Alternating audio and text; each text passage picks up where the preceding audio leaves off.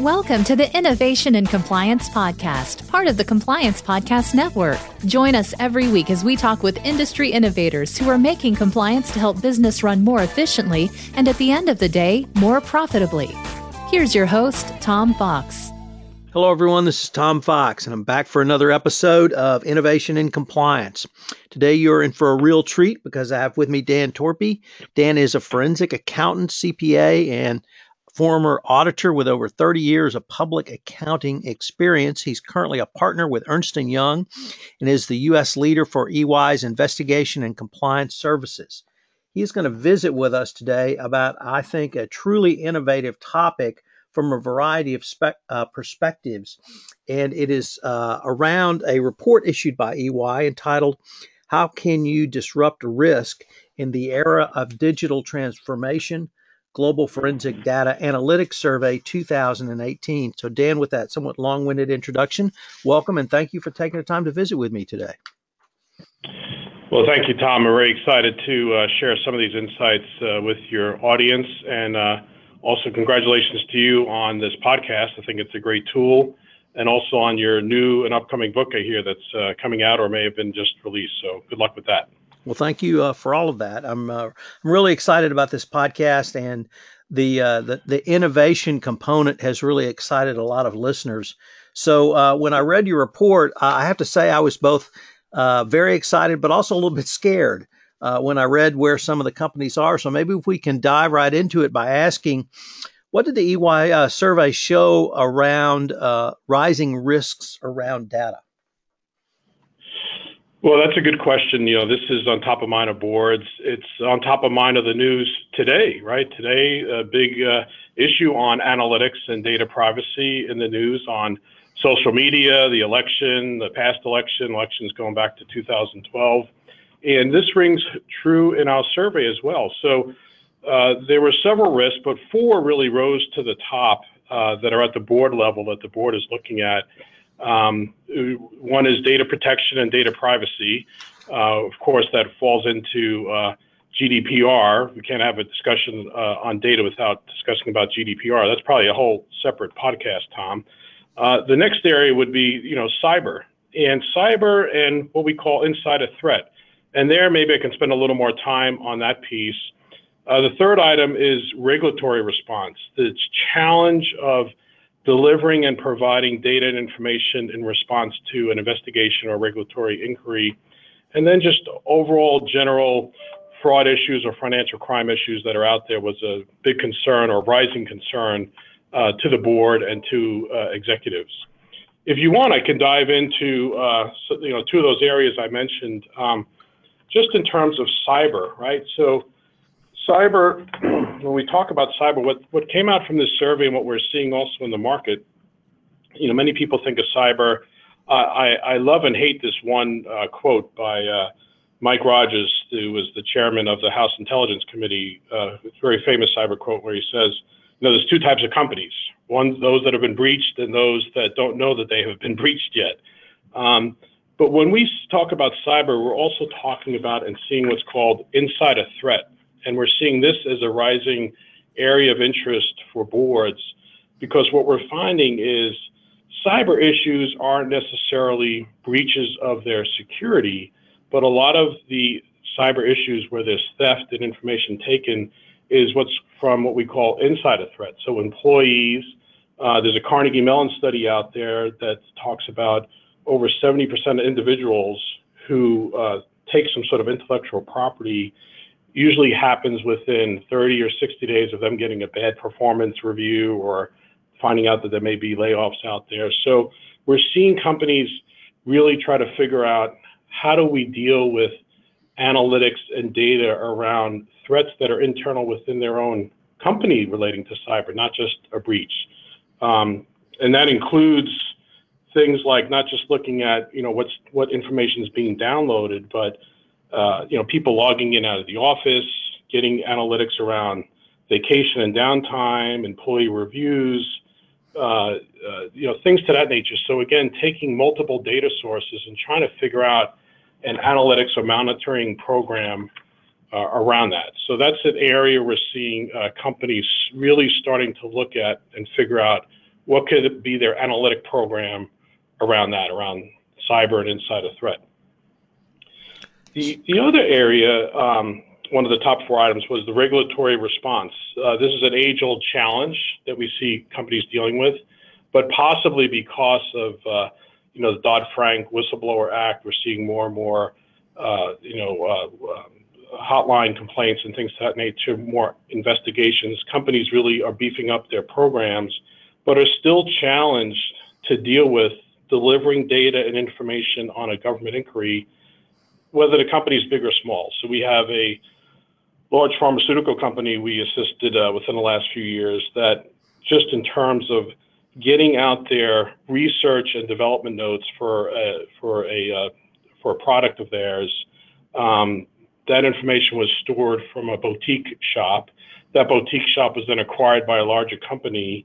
Uh, the information was several years old. When they had to respond to a government inquiry, in order to get that information, they had to really track down where is this data? Well, they didn't even have a contact of who to talk to where this data was. It was somewhere in Australia being archived.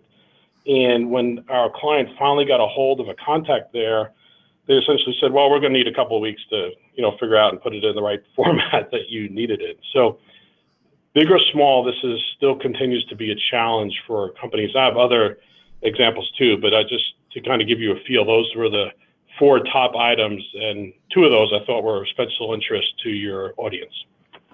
So, Dan, uh, but this report is not simply about risks, and the part that excited me was really the opportunities and you identify uh, several areas, uh, both in technology, technologies and services that I thought um, really could help a wide variety of corporate uh, prof- uh, practitioners and different corporate disciplines move forward to create uh, greater efficiencies and hopefully at the end of the day um, more profitability.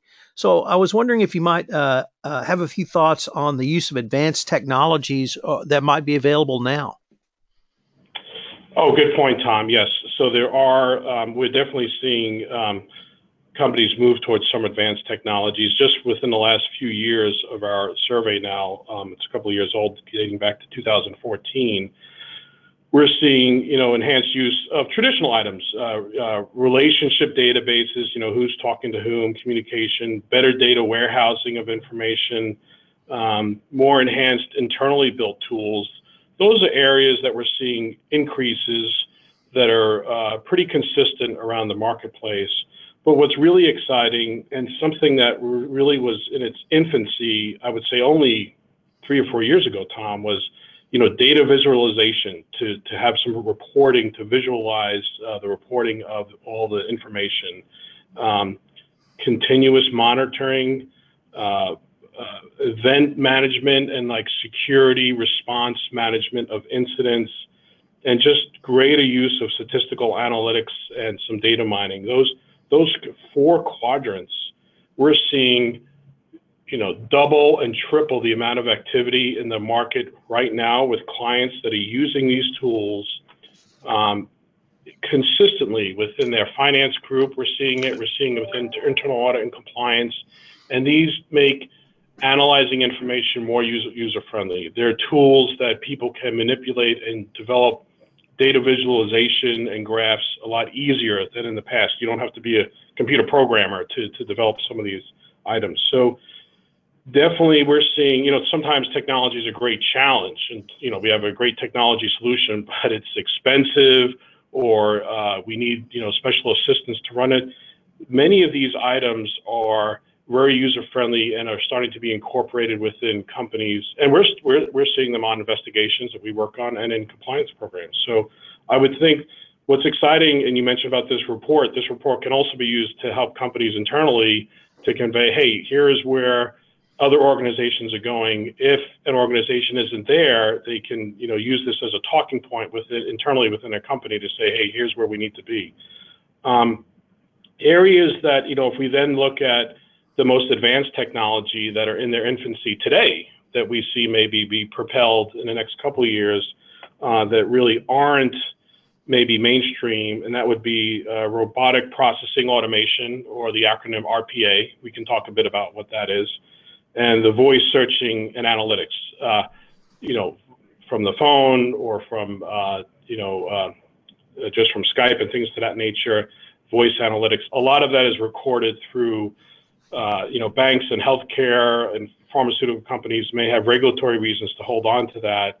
Um, we're not seeing a whole lot of use in, the, in that outside of those industries, uh, but we are seeing an uptick in uh, robotic processing automation. So um, that's exciting. That's essentially we're seeing clients where they're um, you know we're taking application for a loan file or something like that where the robotics there's not physical robots, right? So first of all, robotics in, in analytics is what we would call for old school for those people that used to write uh, uh, macros and things to that nature. It's essentially a program to, to, to, to tell the computer, go grab this information off this intranet site or internet site, match it with an internal document here. So it automatically pulls information when it gets triggered. So it's less people pulling files less people checking mundane data sources, and it's automatically pulling information together like a robot. And we're seeing uh, we're seeing that start to increase.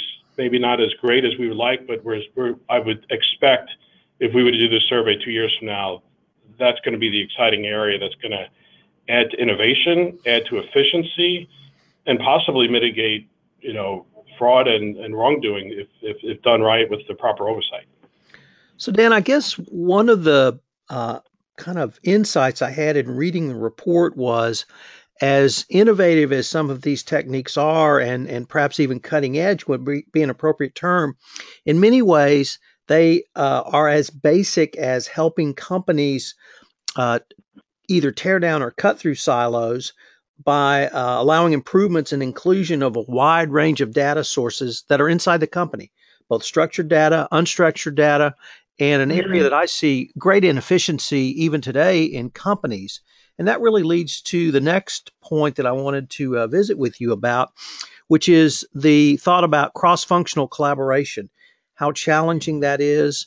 Uh, obviously, corporate silos are, are always problematic, but it's not simply silos. It's, it's people like mm-hmm. yourself, auditors, it's uh, chief financial officers, it's people like me who, who have a law degree and a law profession background. So it's a wide variety of different disciplines within a corporation.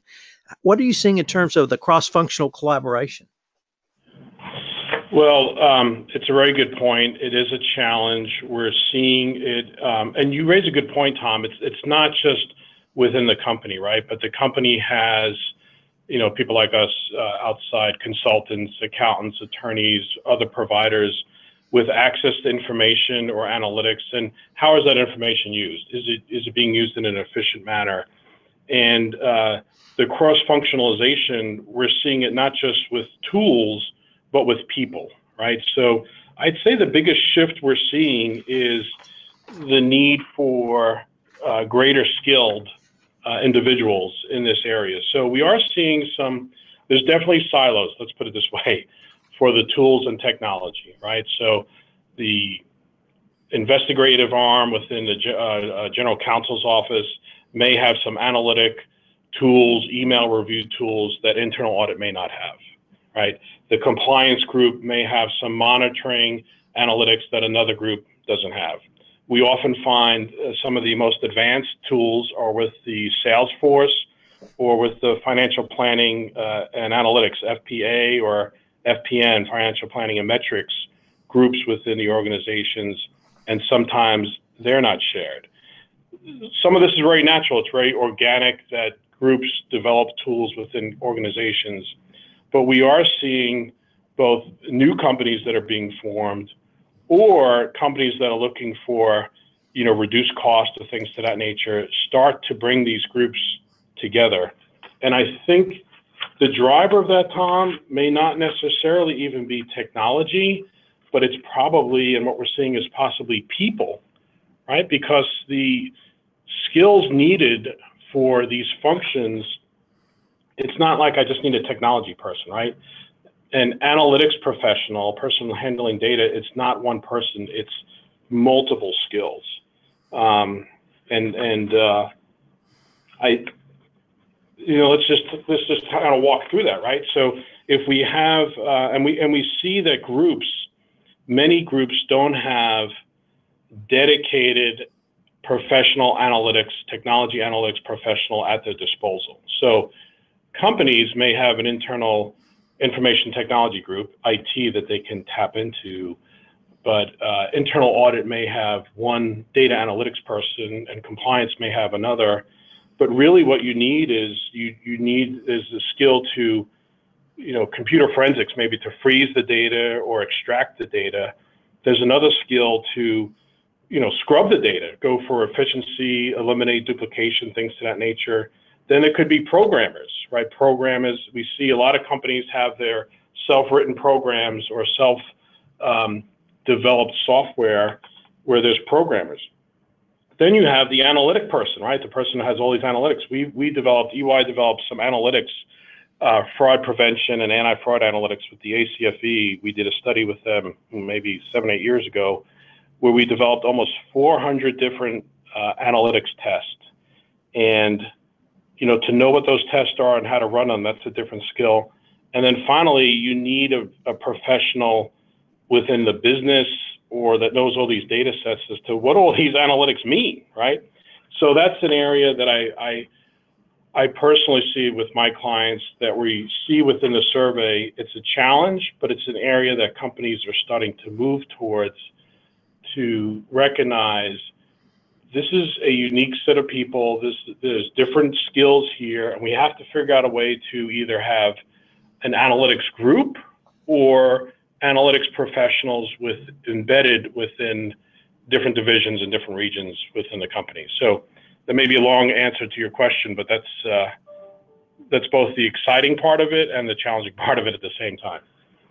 Well, Dan, one of the other challenges that I think you correctly identified uh, in the report was the need for um, robust corporate governance around these issues and specifically uh, manage uh, senior management uh, driving this because of the cross-functional need both in terms of uh, personnel headcount and uh, uh, resources as well. Um, did you see anything in the report that indicated to you that the board of directors, in their unique position of, of oversight, are really trying to implement some of these trends? Or, I guess, what did the report uh, say to you? Yes, so it's it's definitely an area that management recognizes that um, when these changes take place, senior executives, the board level, senior executives in the C-suite um, have to be driving the initiative, and that's really what we've seen from the uh, from our study, and that's what we're seeing in with our clients as well. That if we don't, if you don't, if an organization doesn't have ownership at that C level, at a you know senior executive, it's really going to be difficult to make a transformation on analytics both with people, you know, and the technology and just the process on, on how it's used within the organization that um, it really has to be driven um, at that level. It doesn't necessarily have to be driven by the board, right? Management is who manages the company. The board can influence that. The board can guide and suggest. It has to be driven at the executive management um, level. And, um, you know, that's what we see. We see we see clients that want to make a change that is initiated sometimes by technology or legal, and uh, we have meetings with them. They they get a couple of groups together, and unless you have someone really leading the charge, it just doesn't happen. There may be a lot of discussions, there may be a lot of whiteboarding sessions, but unless there's a commitment from senior management that this cuts across our organization, we need to do it for uh, overall improvement. It's it's a challenge to to make it happen. So, Dan, um, and certainly on the exciting end of the scale is uh, the interest around data investigations, uh, how this can be used for compliance. And let me just pick up on one group that you mentioned um, about realizing the potential of uh, the full potential of forensic data analysis and how it can transform really the entire risk management program in the company. You mentioned financial planning and integration as a group that would uh, tend to embrace this type of approach. When you said that, it automatically struck me is that's the kind of conversation that a compliance chief compliance officer needs to have. That's the kind of insight they need to have, and they need to understand where the financial planning and integration group sees the company going, so that uh, forecasting and a, and a risk profile can begin begin to be developed. So I was just wanting to see maybe what some of your thoughts were really around how this integrates uh, across the um, risk management process of a company. Well, you know, you you raise a good point, and you mentioned two areas of uh, individuals: compliance officers and the financial planning, or you know, the controller group, or things of that nature. The the numbers people within a company, and not all the times do they work together. Um, uh, many, and it's and again, it's very natural because there's you know financial controls, a chief accounting officer overseeing things for the SEC, CFO driving the you know financial accounting, financial reporting compliance, so to speak, which is a different set of compliance than uh, you know ethics and compliance through uh, uh, Foreign Corrupt Practices Act, through anti-money laundering issues, through antitrust, uh, things of that nature. You know, behavior of sales folks uh, working with vendors. And I do think what you mentioned there is that discussion with the compliance, uh, you know, chief compliance executive or people in the compliance group with those with the financial and accounting people, they can really learn a lot together or or cross over on some analytics or tools or just best practices um, because both groups really have different compliance uh, hats they wear at times, but they do overlap. And uh, we see organizations that include those two groups and those two teams together um, to be very uh, to be uh, very fruitful and efficient in, in how they monitor things. And they don't look at it as two separate groups, right? They look at it as overall program. So, um, uh, yeah, I don't know if I answered your question there. I was just picking up on those two groups that you mentioned there, but uh, I think the compliance officer uh, would be well served, or anyone in compliance well served, in kicking the tires a bit to see what are groups uh, within the organization doing around analytics and technology or uh, technology professionals, uh, because I think there can be great um, efficiencies driven or best practices developed uh, through that dialogue. I'm sure it's happening in different companies, but it, you know, based upon the culture and the maturity and you know how new is the compliance officer to the function, who do they know? A lot of it's just it's a lot easier said than done to you know navigate some of these issues through uh, through an organization. Well, Dan, unfortunately, we're near the uh, end of our time, but I was wondering if anyone wanted uh, more information on the uh, EY report or uh, from yourself, uh, uh, could they do so? Yeah, they can just Google uh, EY FDA survey, Forensic Data Analytics Survey, and they'll go right to the site and then download the survey. Um, they could also Google EY FIDS, that's our Forensic Investigation Dispute Service Group, and they'll go right to our website. Um, and that's probably the best way to get more information. There's a lot of information on a website, not just on our survey here, but on other surveys we do around uh, cybersecurity, some items we discussed. Um, and also, we'll in, a, in, a, in about two months, we'll be releasing our overall uh, biannual uh, global fraud survey. So that'll be interesting to see what comes of that in terms of uh, uh, fraud and overall compliance risks, uh, not just around data, but around you know many issues. Well, Dan, I want to thank you for this uh, fascinating exploration of forensic data analysis, how companies are using it, and perhaps uh, where it may go in the future. Thank you. Thanks a lot, Tom. Appreciate the time. If you want to stay up to date on the latest innovations in compliance and help your business run more efficiently, subscribe to this podcast and help spread the word by leaving a review.